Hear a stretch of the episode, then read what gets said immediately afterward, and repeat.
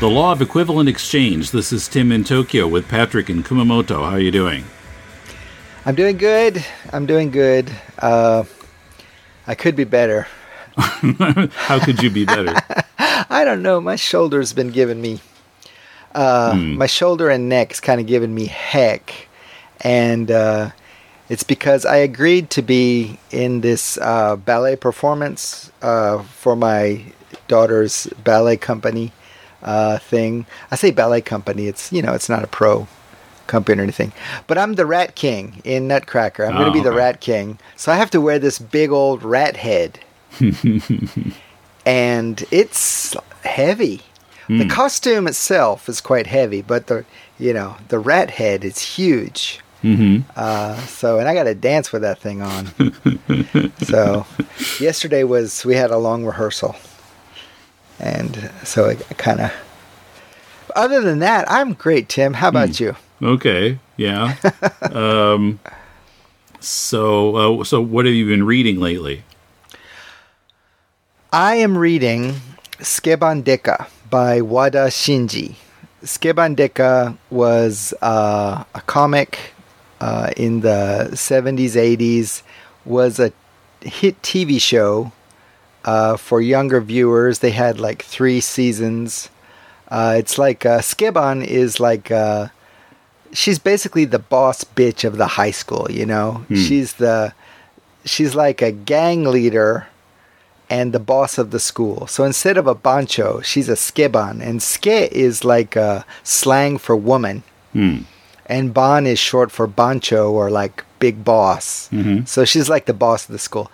And but Deka means cop, like police detective. Oh. And so she's a a undercover uh, detective that the police don't know about. It's there's this other kind of secret uh, well no, in the T V show it's a secret organization uh, higher up than the police. In the comic it's just like only the very, very high up Uh, people in the organization uh, know about her. But she has a yo-yo, a metal yo-yo that she uses to fight crime. And if she points it and like flips open the the side, it has the Sakura police, Sakura mark. So it's like, oh... Every time that she shows it, the bad guys go, "Ah, oh, Sakura no Daimon." Oh, they go, sounds "Oh, like it's Mito Komon." It's exactly like that. It's exactly like that. Mito Komon, if people don't know, is a samurai show that was on Japanese T V for many years, and it was like this undercover, really high-ranking uh, elderly man, and you know, he, he and his retainers would go into a town, and they'd find corrupt officials. And then uh, reveal, well, th- there'd be a big sword fight about a quarter to nine. Always. And then then they would reveal that he was uh, this uh, high-ranking person, like almost shogun. I don't remember exactly. Uh, but yeah, yeah, like high level, like the, yeah. the people in charge of the area, mm-hmm. usually. The people in, it's, it's always people in power uh, versus the little guy. And I, I finished watching the first season of of Sukeban Deka, and uh, the whole theme of the show is basically adults are crap, uh, police are crap, teachers are crap, school is crap, uh, guys, especially guys, are crap. And it's just like, you know, it's, uh, you know, a very kind of punching up mm. kind of thing. And I'm surprised. I mean,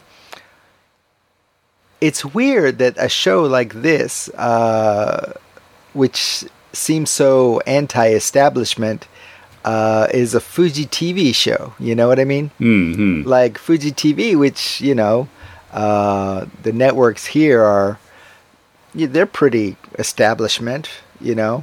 Mm-hmm. Uh, so maybe it's like The Matrix, you know, if you ever watched the second movie, The Matrix, where like, no, no, we let them have their fun so that they, you know, we appease, we appease the uh, the anti-establishment people by giving them stuff like this, and that way they don't cause any real trouble. You know, I don't, I don't know. I get kind of conspiracy theory around this time of the day. I see. So anyway, that's what that's what I'm reading, and I'm also doing uh, a bunch of research on Kashihon manga. So these are uh, rental comics from the late fifties, early sixties. They're super rare, and they can be pretty expensive uh, if you try to buy some on your own. Uh, they're bigger than your regular, you know, they're bigger than your regular comics, you know, mm. your A six comics. They're, they're like almost, they're A five, I guess. So yeah, they're like A five. They're, they're pretty big. Yeah. And, uh, a lot of the big comic artists from like that we know of that were around in the seventies and then maybe carried on to the eighties, they started in this rental comic market, mm-hmm. which is basically drawing for page rates, uh, no uh, no royalties. You know, they draw mm. for page rates, and then they uh, these comics are made to be to be rented only at these rental shops. You can't get them at bookstores or anywhere else. Mm-hmm. And so uh, it's like this piece of manga history which most people have no idea about. Mm-hmm. You know, like I when until I came to Kumamoto, I had no idea there was like this whole rental comic market, and like that all of these artists that I really liked had gotten their start there. So it was kind of a eye-opening thing. It's like, you know, Gegege no Kitaro? Mm-hmm. So before it was Gegege no Kitaro, there was Hakaba no Kitaro, and that's the rental comics version. And so okay. when it became, you know, when he made it, when he like started to debut in the magazines, that's when uh, he became a lot more famous and popular. So mm, I see. Yeah, it's interesting stuff. So yeah. Um, I have not been reading any manga other than Fullmetal Alchemist. Um, I actually, well, I mean, aside from the usual few uh, Marvel titles I read, um, I've been reading, like, real, like, prose novels. Mm-hmm. Um, what do you mean real, Tim? okay, okay, okay. um, yeah, no pictures. Um, so I was trying, thought I'd try to inspire myself because I've always thought I was going to write a novel, and I've attempted a few times and never got very far. So I thought if I pushed myself to really read some novels, maybe I'd start writing. So I read The Catcher in the Rye, which I'd never read before. And I read a book called A Confederacy of Dunces. Uh, yeah, I've heard of that book. By John Kennedy Toole. And that was interesting, I guess. It was a, li- a little... Hmm. So I felt like some of the conversations in it run on a little too long. Um, but it's kind of interesting. And now, uh, for Deconstructing Comics, uh, Emmett and I decided we were going to review as many Stan Lee biographies as we could stand. so, so we're starting with uh, Stan Lee and the Rise and Fall of the American Comic Book uh, by Jordan Raphael and Tom Spurgeon, which came out back in two thousand three. So I'm about a quarter of the way through that right now. See, I thought by now, because I've also kind of read summaries of a lot of those, plus the Jack Kirby biographies, and I've heard arguments uh, from fans and apologists and people who knew them on both sides. And uh, I've, you know, I really feel like there's not one biographer who has a completely balanced mm. look. It seems like they weigh on either one or the other uh, side of the issue regarding uh, the Stan Lee Jack Kirby relationship. Um, you know, I have my own opinions, but uh, mm-hmm. you know, like I wasn't there, so it's like yeah. they only matter to me. um, mm. But it's but I think that's it's a way you can you kind of have to look back, because we're not going to get a definitive this is the reality. We're not going to get that definitive answer. Uh, But I think we just kind of have to look back and understand definitely both were involved in the production of a lot of great comics.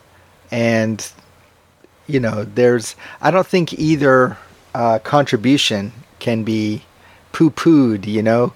Mm-hmm. Uh, Stan Lee gets a lot of flack, but I mean, I think he was a definite important part of what made me enjoy my Marvel comics. You know, mm-hmm. Stan's soapbox mm-hmm. and uh, the the the smarmy, very positive comments in the comics. That's what I liked. You know, it's mm-hmm. because the material itself was can could be quite a drag if you know. left as is, as is, you know, like the Hulk uh, is, he never really gets many happy moments, does he? No. No, so it's, you know, it's it's having that uh, editorial kind of uh, bit in there for me that kind of made uh, Marvel lots of fun. Mm-hmm. Um, okay, well, let's get to Fullmetal Alchemist. Um, is that and- what we're here for? Yeah, I think that so. Is what we're here for. Boy, did I uh, I like this chapter. This this chapter, hmm. man, has for me like some of the like my loudest laughing out loud like, mm, okay. uh, moments. So yeah, this you're very eager to get into it. Chapter twelve, the definition of human, uh, and so basically this chapter has a lot of fighting. And some talking. And, you know, there are always a few, like, really interesting points that are made in the talking. Um, and, yeah, then there's always comedy mixed in there along with serious points. So, um, you know, what we've come to expect here.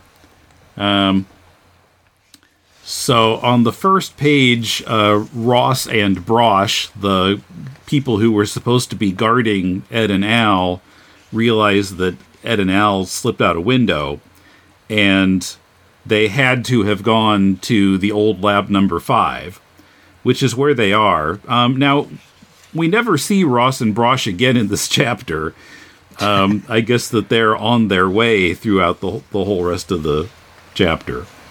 Right, and uh, well, what's the English title again? Uh, the definition of human. Okay.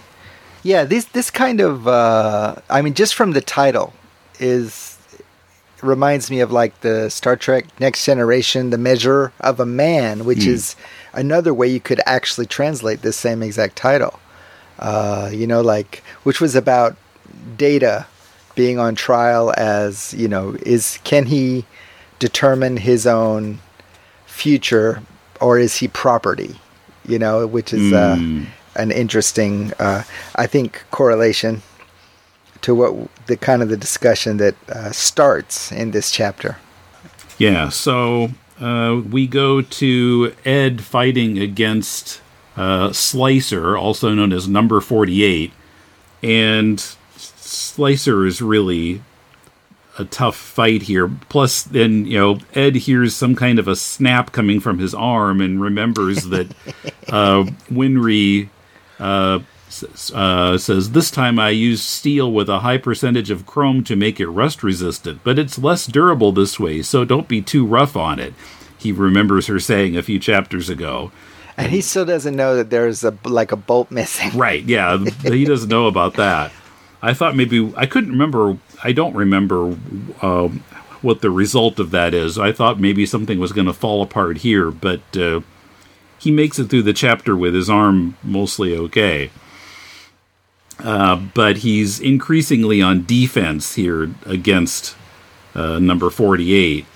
Just kind of, you know, trying to avoid his blade. Yeah, the, he's got, uh, you know, he's got quite a solid, uh, looks like a katana uh, type sword. And he's very quick with it. Um, I like the layouts, you know, like, uh, where there's like two small panels at top and then a big, a big action move, mm-hmm. uh, in the middle. And then the, like a, a reactive panel at the bottom that's repeated uh, a couple pages, uh, in a row. Uh, yeah, very, like, lots of movement. You just yeah, it's a really good uh, fight sequence, and you know, you it's very easy to follow what's going on. And very easy to follow. And there's a lot of yeah movement.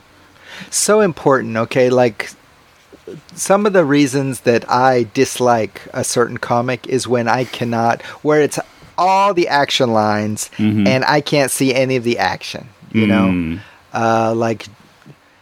I don't, no, I don't want to say JoJo because I can't think of a specific thing. But like for me, City Hunter was like a one of the worst laid out comics mm. ever, you know, I've ever read. And uh, but yeah, maybe yeah, maybe uh, JoJo was one of these where I had problems. I mean, I love Fist of the North Star, but yeah, it, it could be a little bit line heavy, uh, where you know you just had trouble reading the page. And, like, one of the things that I like about Jack Kirby is that he definitely had a very strong sense of how the page was going to be read. And uh, on the Japanese side, for me, that the the master is uh, the guy who did Batmanga. Mm-hmm. Uh, Kuwata, Kuwata Jiro. Kuwata, yeah. Mm-hmm. His layouts are also amazing and full of... Uh, like dynamism, you know, like Tezuka had that too. Mm-hmm. Uh, Jeff Smith of Bone, you know, like mm-hmm. you could imagine the, the the characters moving, you know. It's so it's yeah. I always appreciate uh, well, uh, like well laid out, easy to read uh, fight scene. Um, on page one thirty-six in the top panel, what is going on in the background with the lights? Right? Yeah. I do not know. It's like there are lights inside of pillars that, that holding up the building. Yeah, I am not sure what that is. Uh, it might be a prelude to uh, some other guards arriving, like later on. I don't know. It just didn't seem... Yeah, that, that sure. was a bit puzzling. I I agree. I agree. This and, is yeah, I got one to of the, the end of the chapter and s- still didn't understand what it was. I, I'm not sure if those lights had just suddenly turned on or were they always on. Um, see, I get the feeling that if they were suddenly turned on, then there'd be sound effects on them. Hmm. Yeah, like flash or something. Yeah, so I think it's just a background scenery deal. Um, let's look back a little bit in the previous chapter. Okay, if you look back at the last chapter. Oh, those, yeah, in the when he when Ed first entered the room. Yeah, I see. Yeah, yeah those it is pillars exactly are what there. I thought. It's yeah, pillars with lights shining from okay. the sides of them. Okay. So So, haha, I was right. They weren't just turned on right then. No. Mm. But I think it's the only time in this chapter that we ever see them that I yes, noticed. So that's right. So yeah. You'd have to, like, remember from one month before that this was that this was the background, you know? Mm-hmm. Uh, that's kind of a lot to ask. Ed is asking about... Uh, Slicer's ally who went after Al, if he is strong. Slicer says, he's strong all right, but not as strong as me. So Ed laughs and says, and there's nothing to worry about. I've never won a fight against him, ever, against Al. And That's sure right. enough, Al is doing very well against number sixty-six. And, and this is actually like the first time that it really hit me that uh, that Al might be the stronger one. Mm-hmm. When it comes to fighting. Yeah, well, um, he's got some advantages with no body and being in that big suit of armor. But see, I took this as even when they were, you know, both normal humans. Mm. Yeah, because could be. He says mukashikara, yeah. So he's saying yeah. like, you know. So not just since they changed, but yeah, yeah. since the beginning. So even he was getting beat up by his little brother. But that's pretty cool that he's like, you know, my little brother kicked my ass all the time. You know, uh, not everybody can say it, can say something like that. So without, you know, maybe being a little bit embarrassed. Um, but, um, yeah, I mean, even when sixty-six thinks that he's got Al, then it turns out that he doesn't. Like, mm-hmm. when Al starts to trip backwards and uh, sixty-six sticks a, a blade in Al's arm, not realizing that there's no flesh in there, uh, and then the blade breaks off. Yeah, Al flexes, he closes his uh, armor and then... Uh... Uh, breaks the blade like right in half, uh, and then he does that palm to the jaw, palm to the jaw, you know. Yeah, and uh, sixty-six is also an empty suit of armor, except that he's got that uh, skull for a head rather than a helmet. That's right. And then he. Uh, holding, like spinning his head on his finger, he starts to tell the story. And now we realize that, that uh, the weapon that he has is a, like a cleaver for mm-hmm. cutting meat, because this is the story of Barry. Mm. Barry the butcher. Yeah, he was a butcher, and then he decided he was tired of chopping up cows and pigs, so he decided to chop up people. Yep. Yep, yep. And killed twenty-three people before he was caught. Did you count all the crosses? Is this twenty-three crosses? I didn't count. I'm going to count real quick. twelve. You know what? I think it just might be... No, I'm not sure. It just might be twenty-three crosses. That's how meticulous. Yeah. Anyway, yeah, he's like, ha ha ha, now I bet you're quaking in your boots. Barry the Chopper, that's mm. me. And I was like, who? Yeah, he says, I'm a cunt. I lived in the country. I never heard of you. Yeah, we don't get much tales about like who are the crazy people of Central are back where I live.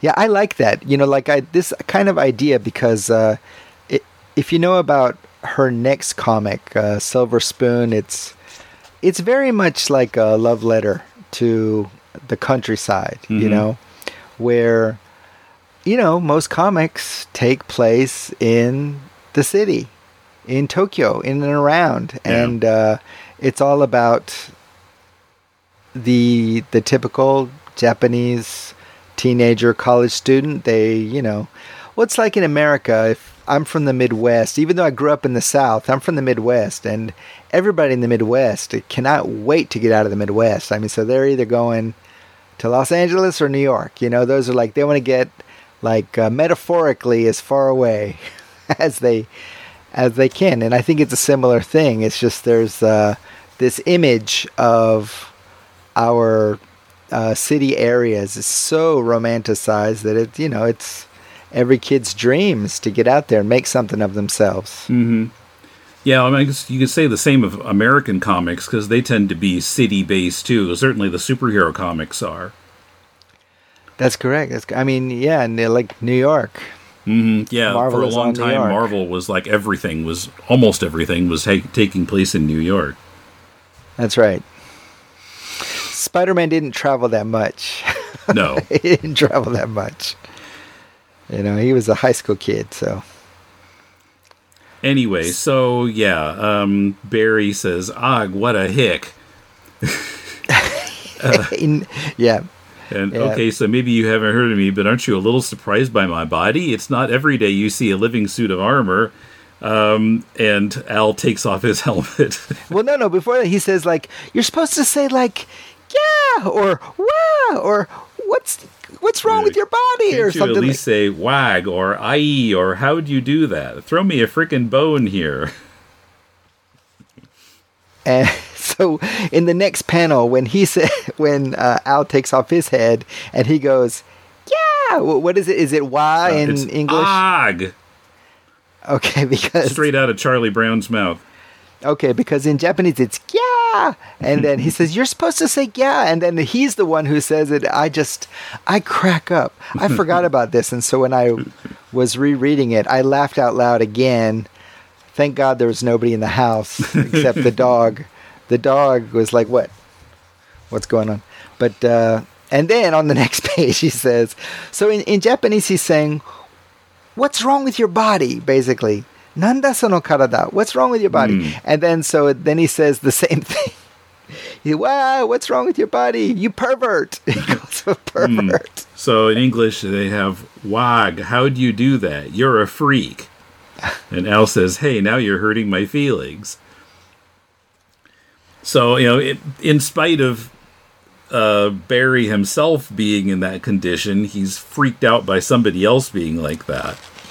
You know what? You know what this suddenly reminds me of when you explained it that way. Is uh, this morning I watched the Walt Disney uh, short "Lonesome Ghosts," the cartoon mm.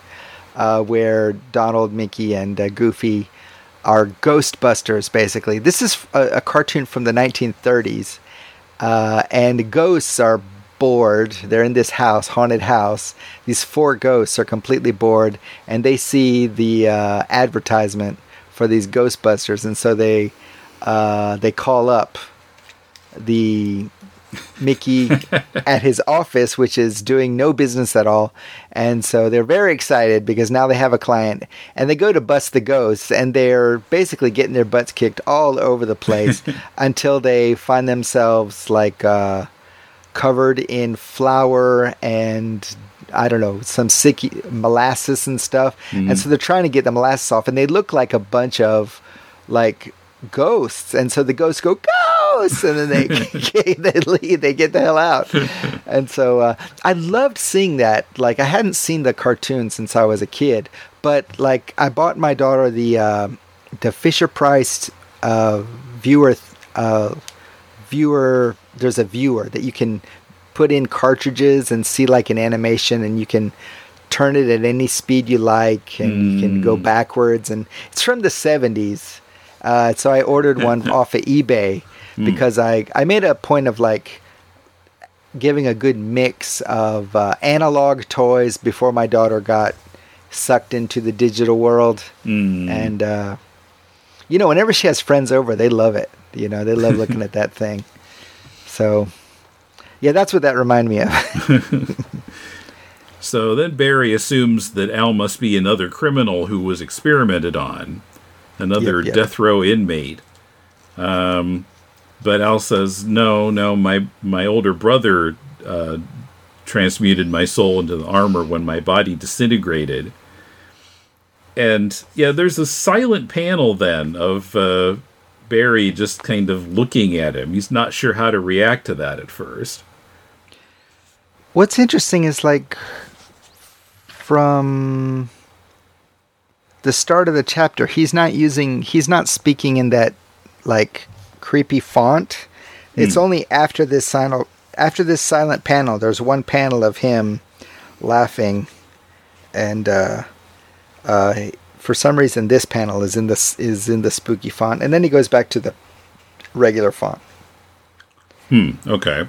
So I think it's a change of tone in the voice, you know, like, you know, like he's being, you know, all dramatic. Mm. Aniki gehe sukai aniki ga. And then, but the next part is like, yeah, wari wari. You know, he's just talking like normal. Tokoro de ome aniki o shinai shiteru ka. Like he just talks like more like a normal mm. tone, I think. So I think that's the, that's what that change in font means. Okay. Yeah. And like I said last time, the Viz didn't do anything with that. They just kept the same font all the way through. Mm.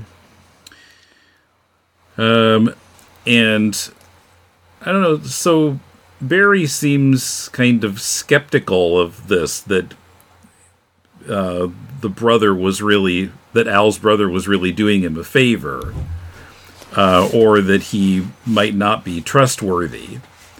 And Al doesn't really get what he's getting at. Right, right, right. Yeah, I mean, this is, this is, I guess, the, like, the, the philosophical, you know, uh, metaphysical point uh, right here is introducing this doubt uh, into the minds of both Al and perhaps the reader mm-hmm. of, uh, you know, is Al's, any of Al's humanity actually really in there, or is it a copy, or, or yeah. what is it, you know? And because we've been reading along with no doubt whatsoever as to the level of Al's humanity. And, mm-hmm. and we talked about this f- before in an early episode of how there's so many stories out there about once a human character has been given like a certain amount of power more than he had before, it tends to make them less human. This happened again. Saturday morning was watching Next Generation with my daughter, and they had the episode where Q gives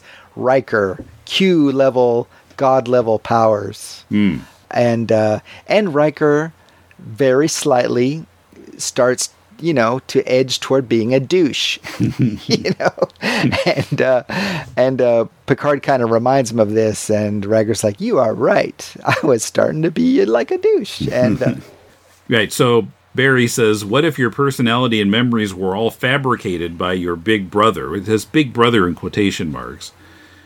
Um, and Al's got a silent panel, just kind of absorbing that idea. Then says, Th- that's not possible. There's no doubt that I'm a human being named Alphonse Elric.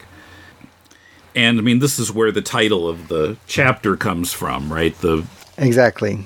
The definition of human. Um, or this is part of it anyway. There's another part in a few pages. But so how can Al prove that he ever existed as a human? Because there's no...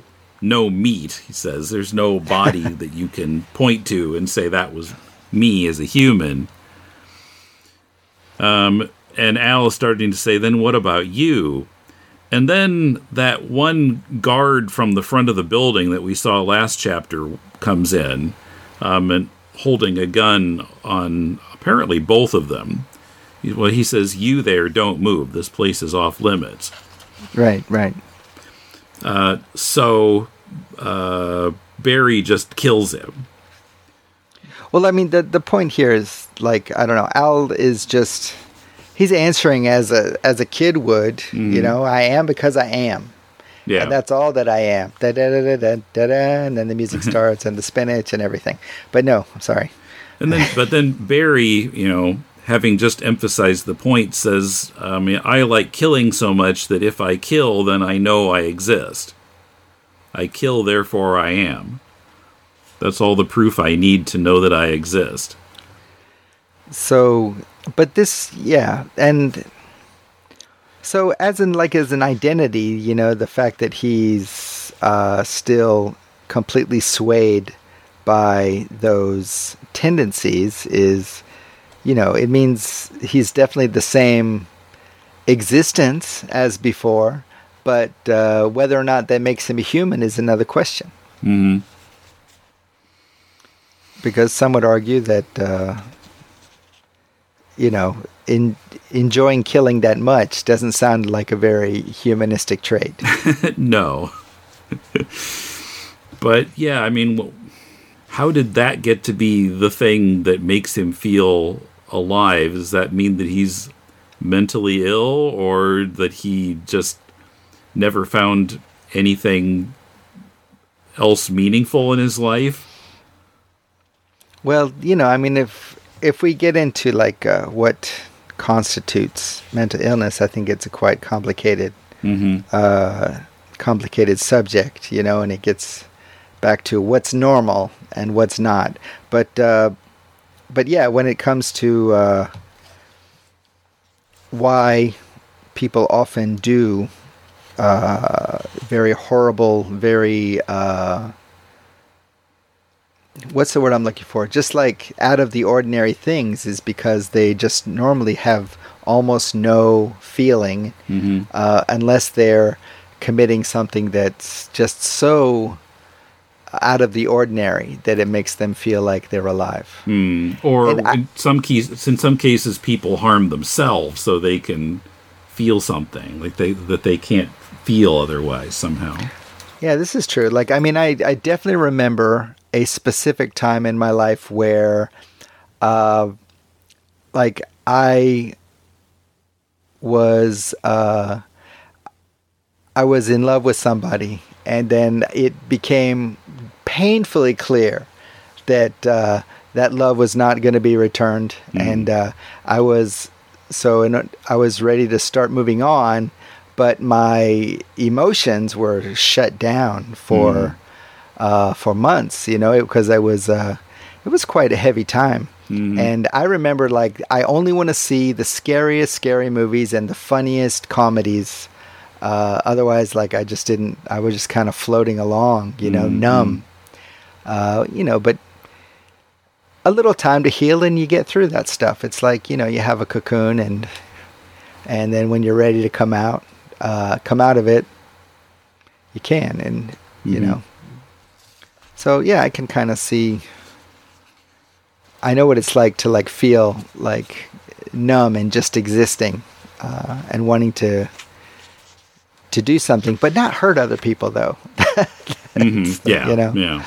Yeah. But this, this page transition where he goes from the, the guy aiming the, the gun and then the next page, bam, the, the cleaver's already halfway through his face, uh, is like, this is a, a technique I've seen in, uh, comics and especially manga a bunch of times where it's like, whoa, man, that's a pretty, you know, it's pretty shocking. Yeah. Uh, so even with the, the the levity and the lightness that's in part of this, there's some heavy themes. There's some heavy scenes. It's like uh, this author never wants to let you completely forget that we're talking about some life and death, some scary people. Mm-hmm.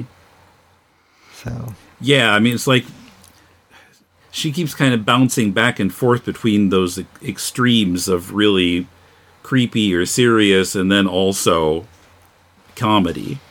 Exactly, exactly. And a lot of, you know, a lot of horror movies is like that comedy is there to relax you and actually to kind of like put you off guard a little bit. Mm-hmm. Um, so that when the the terror comes, it's that much more impactful. Right, yeah, and when you've just been laughing at something in in this comic and then somebody cuts a guy's head in half, it kind of shocks you out of, oh, wait, I was just laughing at this, and now yeah, it's yeah. not funny at all. Yeah, haha, serial killer, haha, oh, serial killer, like, you know, yeah. Um, so then we go back to Ed and Slicer, and Slicer is saying Al can never make it there in time to help Ed. Then Ed trick Slicers, uh, saying Al now, and you know, as if Al is waiting in the wings, and Slicer turns around and he totally fell for it. Ed attacks totally him, knocks his helmet off. Yeah, and you're and you're like, haha, battle over, all yeah. done. Right, and that's what Ed thinks too. Yeah, he even strikes his his I'm a cool ass alchemist pose. And starts brushing, you know, like resetting his uh, automail back to a normal hand, mm-hmm. and gets ready to move on. Yeah, well, picks up the helmet and says, okay, now you got to tell me everything about the Philosopher's Stone. But Slicer says, no, I'm not going to tell you anything. Um, in fact, I haven't lost yet. And from behind Ed comes a clank sound. Yep, the all-important sound effects, man. Yeah, it's just you see, like, part of his head, just, like, one eye and ear, and he's sweating, and the eye, eyes open wide. Um, and Slicer's body is up and, and slicing at Ed, and get, wounds him in his side. Tim, I have to take issue. That is a stab, not a slice. Hmm. It's not, I'm not quite sure which direction the sword is moving, but I don't know. To me, that looks. You're right. This could be it. No, I don't think it's an impact. I think it's a slice that was barely avoided, just from the uh, the kind of the reaction, the kind of action explosion area around the sword. Hmm. It doesn't. You know, if it was a from the side type of slice, that I think the action lines would be going in a different yeah, direction. Yeah, yeah, you're right. It was it was a forward motion, but it didn't go through him. It just got him in the side. Yeah, but who cares, Tim? Why am I being so picky? That's why you hired me. Oh, so, wait. yeah, it turns out that, that there are brothers in this armor, and one soul is tied to the helmet and the other one is tied to the body of the armor. So the armor was able to get up and move around and, and cut Ed. Here's a question, though. Okay, so we see that uh, these armor bodies have eyes. What passes as eyes? There's like glowing lights where the eyes are. Mm. So, and somehow this allows them to see forward, correct? Yeah, but both sixty-six and forty-eight are, are like that. But, uh, and... But what yeah, about Al? I mean, he, he doesn't. He's not looking behind him, really, at the whole time. He's aware of what he would be aware of if he were a person looking forward. Correct? You know, I mean, like it's like they have embodiment, some kind of embodied mm-hmm. eyes. Yeah, because I'm looking at Al. Yeah, his eyes are white, also, kind of. But I'm just wondering how the armor sees. That's all. I. Don't ask too many questions. I know, I know. But that's what I'm here for. I'm here for the hard questions, Tim. So anyway, just curious. Mm. So uh, now Ed is uh, losing blood, getting dizzy, and uh, trying to uh, transmute something as an attack. Um, and he's, I mean, Slicer won't let him. He keeps swinging his sword at him. Uh, That's right. I mean, what else can you do against a super powerful, almost magical opponent is, you know, uh, you have to keep them confused and not let them concentrate. Yeah. And Ed is thinking, this is really bad. Am I going to die here? And then he starts thinking about Scar. As I am I'm interpreting these next few pages, he's... He decides that he should try to use his power the way Scar uses his, and like blasting people with his uh, alchemical power. That's right. So, you know, he's mostly about creation. You know, he uses his ah, uh, alchemical right. powers to to create, to right. make, rather than destroy, to reform. And, uh, yeah, rather than destroy. Scar's so been I think, all about destruction. So, and so what we've learned so far about alchemists is that they tend to fall into different categories and use different types. And uh, here we see that uh, Ed might possibly uh, be successful at jumping lanes, so to speak. Mm-hmm. But yeah, yeah, that that's subtle, because he never says anything in this chapter about creating or destroying. But yeah, that's the the switch he's making here, where you know usually he when he would fight he would transmute something, you know, make the floor turn in, you know, turn into some kind of uh, like a log or a pillar or something, and and hit the enemy with it, rather than just zapping him. That's right. And, you know, it looks to him like he's not entirely comfortable with the with the move. I mean, he's connecting it directly with Scar, who he doesn't like, you know. Mm-hmm. And so, you know, it's it worked for him because uh, wasn't it mentioned in this battle that uh, everything's fair in war? Right, yeah, or something you know, every, like that? Anything's fair in the fight to the death. Yeah. That yeah, so. Ed says that at one point, and then Slicer throws it back at him later when the the brother in the body of the armor is revealed. Right, right. Um, and but, so and then it comes back again. So that's come to think of it, that part I, I just thought of it, and it's yeah, it's brilliant. Um, but yeah, with that blast, he's able to break the body of the armor in half. The chest and arm part is separated from the abdomen and legs. That's right. And it's it's kind of like uh, on the floor, vibrating and, you know, mm, twitching. Shaking, twitching, yeah. And uh, so, yeah, it's kind of yeah. creepy. Ed says, ew, that's too weird. Yeah. Um, and, but so they're like, go ahead, just kill us, you know? Yeah, well, I mean, Ed wants it over with. To hear about, you know, everything they know about the Philosopher's Stone, and they're saying, no, can't do that, just destroy us. But Ed doesn't want to uh, be a murderer. And they, they're saying, how can you call us human with bodies like these? I didn't tell you to kill us, but to destroy us. But Ed says, if I were to accept that you guys aren't human, then I would be saying that I don't consider my brother human either. And Slicer is thinking about things that Ed has said during this fight and seems to be kind of putting together what he means or what Al's nature is. Right. Then he starts laughing that when they were, when he and his brother were regular humans and Uh, robbed, destroyed, and killed people, everyone said that they were soulless devils, but now when they don't have human bodies, for the first time someone's treating them as human. Yeah, and I mean, what is he trying to say here? He's trying to say in a roundabout way that, you know, his him and his brother weren't treated like humans, and so they didn't act like humans, you mm-hmm. know? Maybe the... The one action, the action started before that. It's possible, but it's, you know, it's we're getting. Otherwise, mm. well, it wouldn't yeah, be maybe mentioned she, here. Is she saying that uh, the the way that they were treated sort of reinforced their destructive behavior? I think that's what she's trying to say. Otherwise, I mean, you know, why mention that part? Yeah. Why bring it up? Uh, she's trying to say that, you know, like what is. Uh, well, she is. She's trying to say something about here. What what is humanity?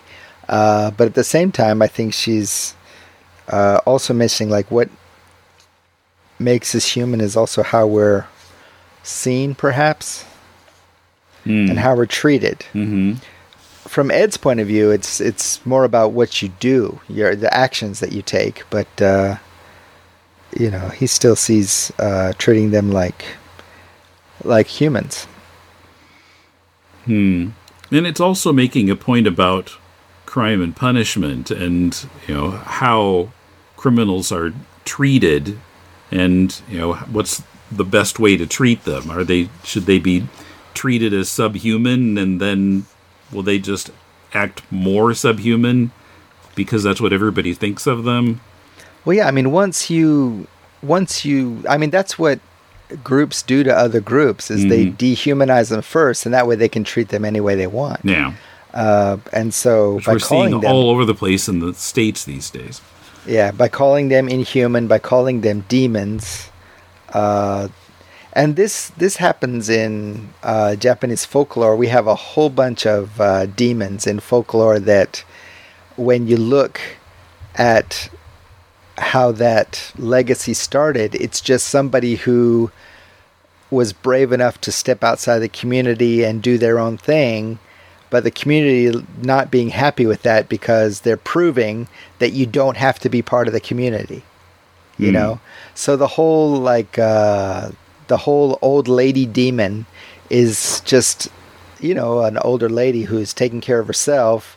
She's not raising any kids. She's not a wife. She has no value according to the, the community. So suddenly she's a monster, mm. you know? And this is a, yeah, this is...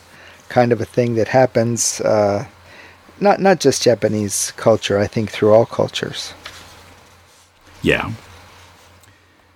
Uh, so then uh, Slicer says, "Okay, I'll tell you everything." Um, and his brother says, "But they'll destroy us." But he says, "They'll destroy us anyway because we failed to eliminate the intruder." So basically, he's discovering part of his humanity because Ed treated him as a human, right? Mm-hmm. Otherwise, why would he talk, mm-hmm. right? So, th- right here, she's this is she's making her thesis that uh, uh, it's being how they were treated that was part of what uh, made them who they were. But can we say that about Barry the butcher, the the chopper? No, not really. He didn't. It seemed like he was, you know, just doing a good business, being a butcher, but he got, you know, mm. got caught up in uh, enjoying cutting things up too much. Yeah, I'm not sure what prompted his uh, his change. Yeah, so... So Slicer is just about to talk about uh, who uh, who uh, tried to make Philosopher's Stones, and then a couple of uh, Lust's sharp fingers go through the helmet. And you can see in one of the later panels that one of her fingers has gone through the rune inside the helmet. Um, and Slicer is still making some sounds, but I don't. Perhaps he's dying. It's kind of hard to tell. Yeah, yeah. Well, it's it obviously has some kind of psychic pain attached to it. Um, yeah. And then he's silent on the last page, but uh, he says, like, I don't know anything about the Philosopher's Stone, but like I can tell you about the people who put us here to guard it. You know. Mm-hmm. Uh, It's not quite clear if he's talking about one or many people, but yeah. uh, well, in the English, it's it's plural, um, but of course, in Japanese, you don't generally have plural, so it might be harder. Right. To, but uh, the translator has assumed that we're talking about more than one person. Yeah. So, so yeah. Now just with, when one threat is eliminated, now we've got Lust and Envy uh, saying, what's the Full Metal Runt doing here? I suppose we'll have to fix that, won't we? And uh, Ed is hardly in condition to fight anybody now. Yeah, yeah. He's in deep. He's in deep doo-doo. As this book and uh, chapter... ends. But before the complete end, we have a, a little extra, right? Little extra side story. Yeah, called The Military Festival. Um, and on the last page, it says that it was originally printed in Gangan Powered, spring two thousand two. So not shown in Gangan, where Full Metal is usually published. Hmm. So I have no idea what Gangan Powered was. Well, I know, like, so the monthly Gangan is where where it was normally published, right? So this is probably like a special one-off mm-hmm. issue that they, they might have done and might have had some extra stuff in there. Yeah. Uh, from different comics. And the concept uh, of this is basically who would win in a fight, as comic fans right, say all right. the time about... All the time. Iron Man or...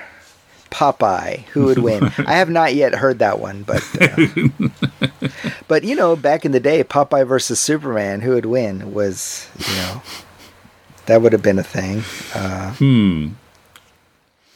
I well, think one of my favorites is the uh, the the battleship Yamato, you know, from the Star Blazers cartoon hmm. versus the Enterprise, and uh, the the reason like that the it doesn't really get to a conclusion is because they somehow the same decks get hit all the time. Mm. And are they self-healing or what? It's like, you know, it's anyway, so we have the fight and, uh, it, you know, except for some more jokes about, uh, about his height and, mm. uh, Mustang doesn't really give him much of a chance to do anything. No. So, yeah, Mustang at first doesn't want to have a fight, and he's giving all these excuses, which one by one are refuted, including that the president would never allow such a thing. Yeah, president and would never allow such a thing, and this he is like puts the first his fist time, down. The first time we've seen the military chief executive, Führer President King Bradley. That's right. It always confused me that his first name is King, but he's not a king, he's a president. That's right. Well, he's a president Führer, I guess. Yeah. I, I, I don't read that. So because I'm reading it in Japanese, it's like the word Führer doesn't, uh, didn't really hit my brain. But uh, yeah, I mean, that's... Is it Führer in katakana? No, it's Daisoto. Okay. Which is, so it's like... Uh, Yeah, it's much more than like just a prime minister. It's, it seems to me that it's, mm. yeah. But yeah, I mean, that's pretty loaded that they translated it as Führer because, you know, everybody thinks of a certain person. That's right. When they hear that title. Um, That's right. I don't... Yeah, it's not a word that I come across that often outside of... You know, I mean, I guess they used it in Star Blazers, too, for Dessler. Oh, okay. Dessler. And, uh, well, he was Deslock in English, Dessler in Japanese, Deathler, Hitler, Deathler. So, okay. uh, yeah, that's what that's from. Um, hmm. So, but yeah, but he comes, but the president goes, yeah, do it. Sounds fun. I love that. Yeah, so then we go to the actual fight, and Hughes is up on a podium announcing his it's his daughter's second birthday, and somebody says, who cares? Well, yeah, he's like, and now, for the moment you've all been waiting for, my daughter's second birthday. And they're like, no, no, we don't care. um, yeah. And so he's announcing Flame versus Full Metal, and... Um, Mustang is being booed, and one guy says, give me back my girlfriend. Yeah. And the other person's saying, work! Go to work! Get back to work. Go to hell, Flame. Why were you the only one to get promoted? Right, right. So they're kind of... They're picking at all the, the, the things of his personality. The fact that he's very ambitious, and uh, but he does... Uh, seems to be... letting a lot of other people do his work, uh, and that he's a ladies' man. And then when Ed is announced, then of course everybody's saying that he's small, or is he in elementary school? Yeah, yeah. Um, and Ed is all ready to to crush him with my bare fists, he says, and Al thinks, wasn't this supposed to be an alchemy battle? Good point, Al. But, yeah, as you said, uh, Roy gives him no chance. He's just zapping him like like Scar. And they're throwing yeah. these explosions at him, which I guess is tied to his gloves. Something that he yeah, does with his, his gloves. gloves. that have alchemical marks on them. So it's like usually you have to draw your alchemical symbol like on the ground or on something, and then, you know...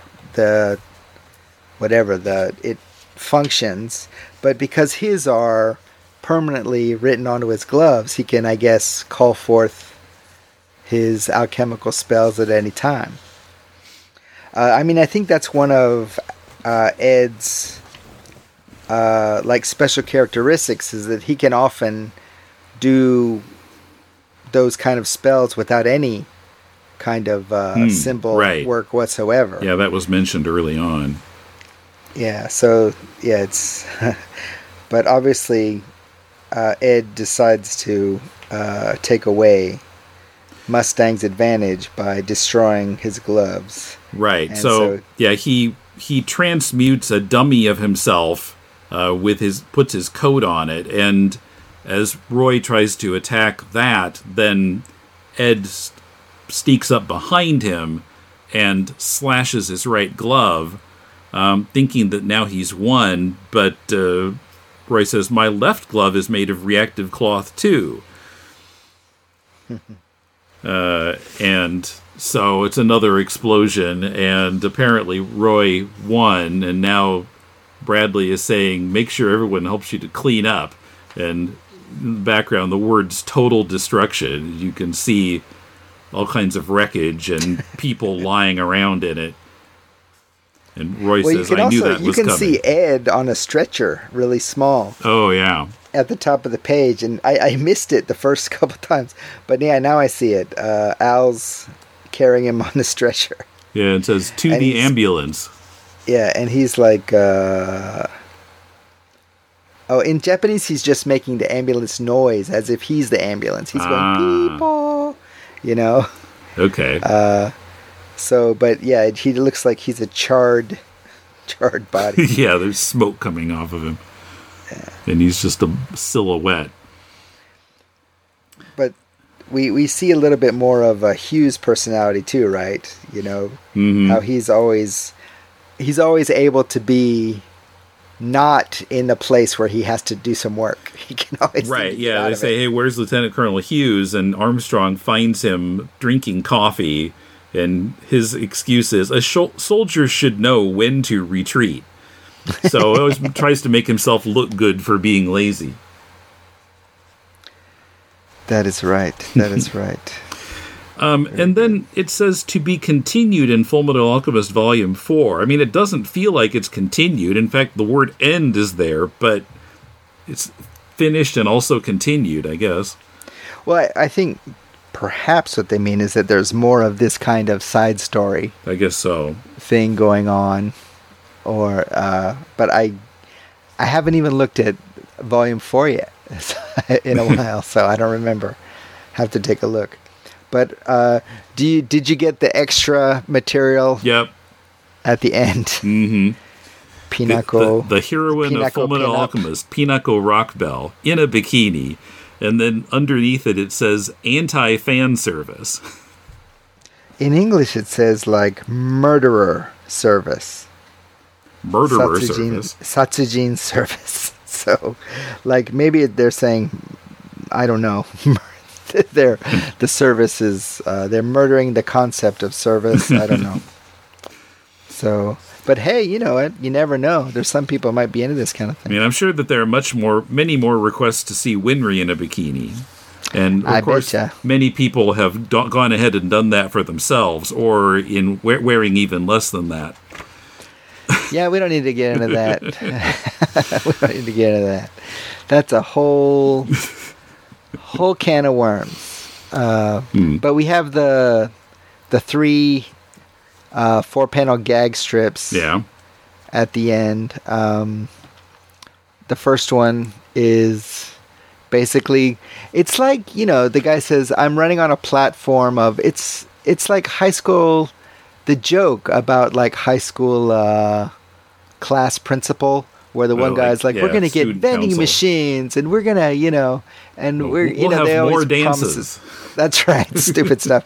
And uh, he's like, I'm going to make all the women wear miniskirts, which is, you know, the guys are like, yay. But yeah, he, I'm like, he Creep. gets their vote. Then they say, I'll follow him for the rest of my life. And they've all yeah. got bloody noses. Yeah, it's, and it's, yeah, that's super creepy. That's super creepy. Uh, but next it's, one. It was written by a woman, so what can you say?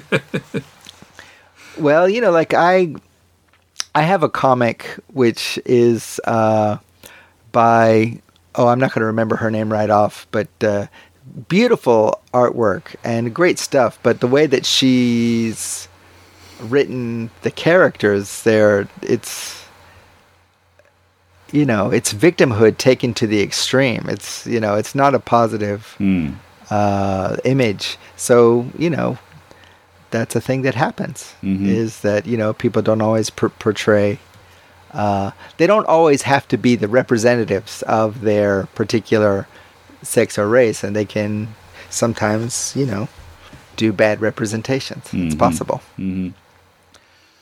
Um, I mean, it's it's a good representation of men. Well, I would say like like Japanese guys before they realized how accessible porn was, mm. you know, then maybe, ooh, miniskirts, woo. You know? I remember when they outlawed miniskirts at my high school. Mm-hmm. Uh, and I remember exactly why. And it was a girl in my class. And, uh, you know, she, she was like, how many can we get is was seemed to be her... The, her challenge mm-hmm. and uh you know and I have to admit it did I you know like my French class was the the seats were in an L pattern, and so you know it was it's not that I saw anything, but it was distracting, I will tell you. It was, there is a reason that my Japanese is so much better than my French. Is that less distractions. Yeah. Um, yeah, then the second one, Al's big hairstyle strategy. So we've got Al in the center and then surrounded by Armstrong and Lieutenant Yoki from way back in Chapter three. That's right, that's right. And they're, they're all uh, sporting similar hairstyles. Braids in the first panel, top knot, afro, very tiny afros, and then long hair.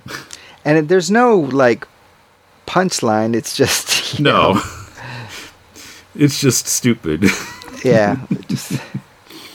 And then the last one's a close-up on... Uh... Hmm. Well, it's, ti- it's titled, I made Pinako's hairstyle like this just so I could do this joke. Seriously. Yeah, and it gets it close. We get like closer, closer, closer, and it's... Uh, yeah, Pinako's kind of straight ponytail or whatever you, whatever the heck that is. And it's not... It's... Natto is coming out of it. Yeah, and there's a, f- a footnote in the English, Natto equals fermented soybeans. But see, here's the thing, like, I have no idea how what natto looks like in its, you know, like when it's harvested or whatever, you know what I mean? So this shape combined with the natto just meant nothing. Yeah, me. yeah, same here. I think you'd have to have that it must knowledge. Be a Japanese farm joke. That's right, a natto joke. The Pinako hair gag refers to the traditional way of making natto by wrapping some beans in rice straw. According to takeaway dot com, this will ferment the beans overnight.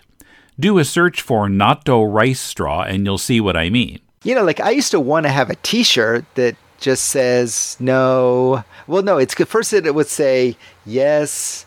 I have eaten natto. No, I don't like it. Just so I could, you know, I'd have to wear it every day if when I was walking around the streets of Tokyo. But like uh, here, I mute for fewer people, so I, I have to answer that question a lot less. Mm-hmm. But like, how many times have you been asked, Tim, whether or not you've had natto? Um, yeah, I of all the English students I've talked to, it's yeah, it's been a number of times. I haven't counted, but. Oh, boy. Like, the number of times that I'm asked the same question, I could make a whole T-shirt with all the answers, very specific, and it would basically, you know, cut through a lot of the small talk. But then people wouldn't know what to ask me, I guess. Uh, but I remember... Can you use chopsticks? I don't know. Uh, I remember uh, living downtown Atlanta. I would walk from my job, which was a Japanese restaurant that had a sushi bar. And I would walk home uh, downtown, and I would stop by this one sushi bar uh, where the owner was always really nice to me. I would order just a few things. I didn't have a lot of money. And he would always, like, give me some, like, uh, extra dish. Or he would throw it out there for me. And I always appreciated that. But one time he gave me this... Uh, cone, seaweed cone full of rice, stuffed with natto. And I know he was taking the piss, but I just poured a little bit of extra soy sauce on it, and I went to town on it and pretended it was the best thing in the world. Because if someone's giving you free stuff, you know, and they're they're gonna play a joke on you, I'm I'm not gonna fall for that. You know what I mean? I like I'm gonna first of all I'm gonna say thank you for the free stuff.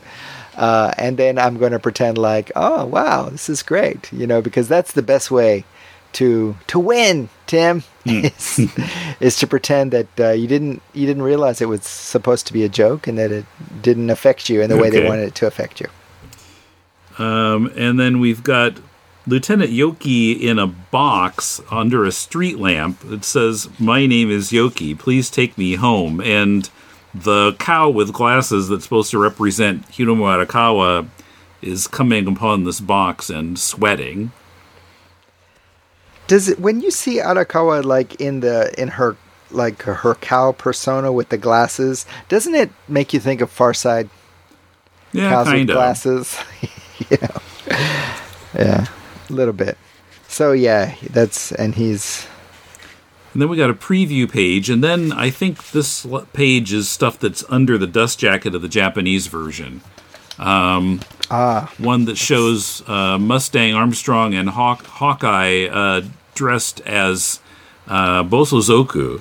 You know, yeah, it says yeah. t- uh, stereotypical Japanese gang members. Uh, yeah. and and Mustang's going like, "I'll burn you! I'll burn you!" Yeah. And, uh, yeah.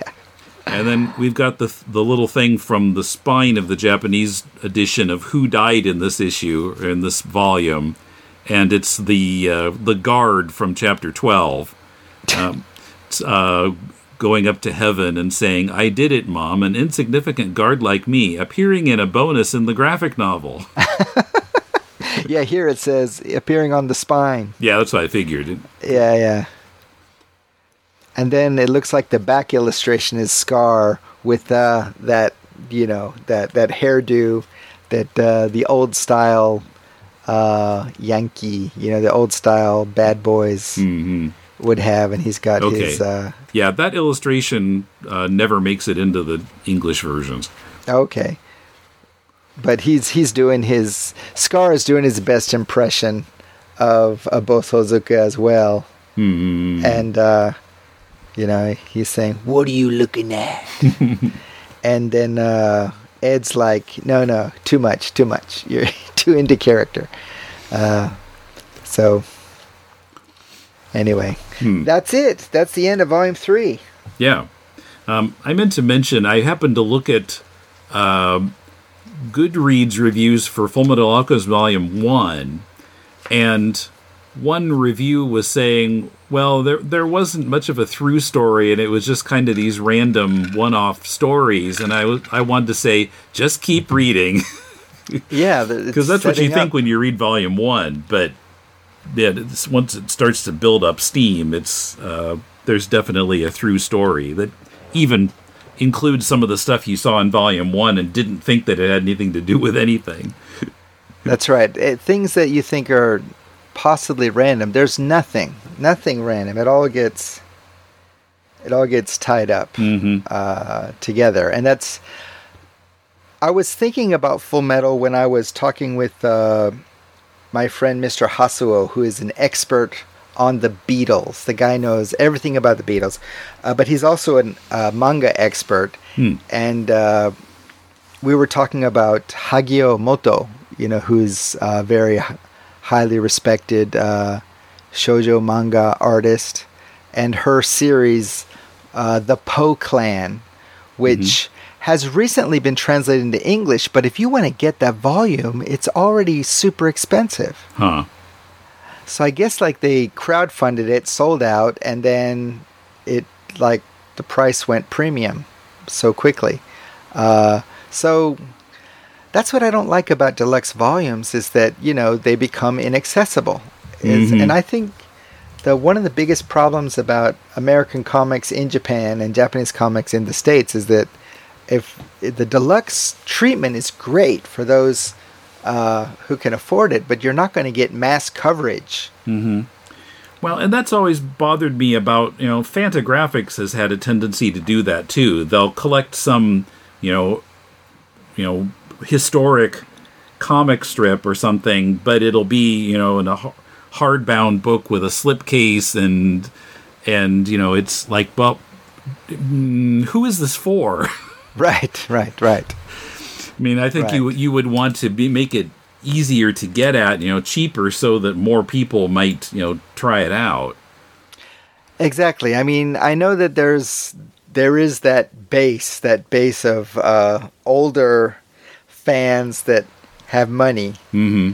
uh, but I am not one of them. Nope. That's why so many of my collection is pre-owned, mm-hmm. as they say.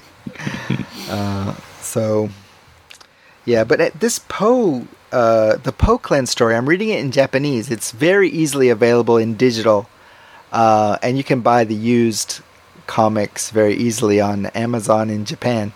Uh, it's like this generation uh, story. I mean, it's very generational. It's about these uh, vampanellas, which are, I guess, kind of like vampires. They live forever, and so they're, uh, you know, the story can take place in different time periods, et cetera. And uh, But there's a lot of jumping back and forth. And so Mister Hasuo gave me his like one hundred page copy of all his research where he put on all these like timelines and maps of Europe uh, and stuff like that. And I was like, wow. So, hmm. okay. Yeah. Well, uh, let's wrap this up. Uh, we'll be back in a couple weeks with Chapter thirteen. And, you know, the law of equivalent exchange means... You always, always get what you pay for. Okay, see you next time. Next time.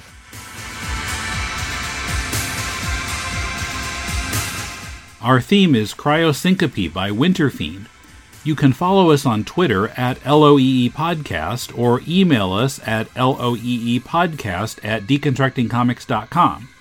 Support our show on Patreon at patreon.com slash deconcomics. See you in two weeks.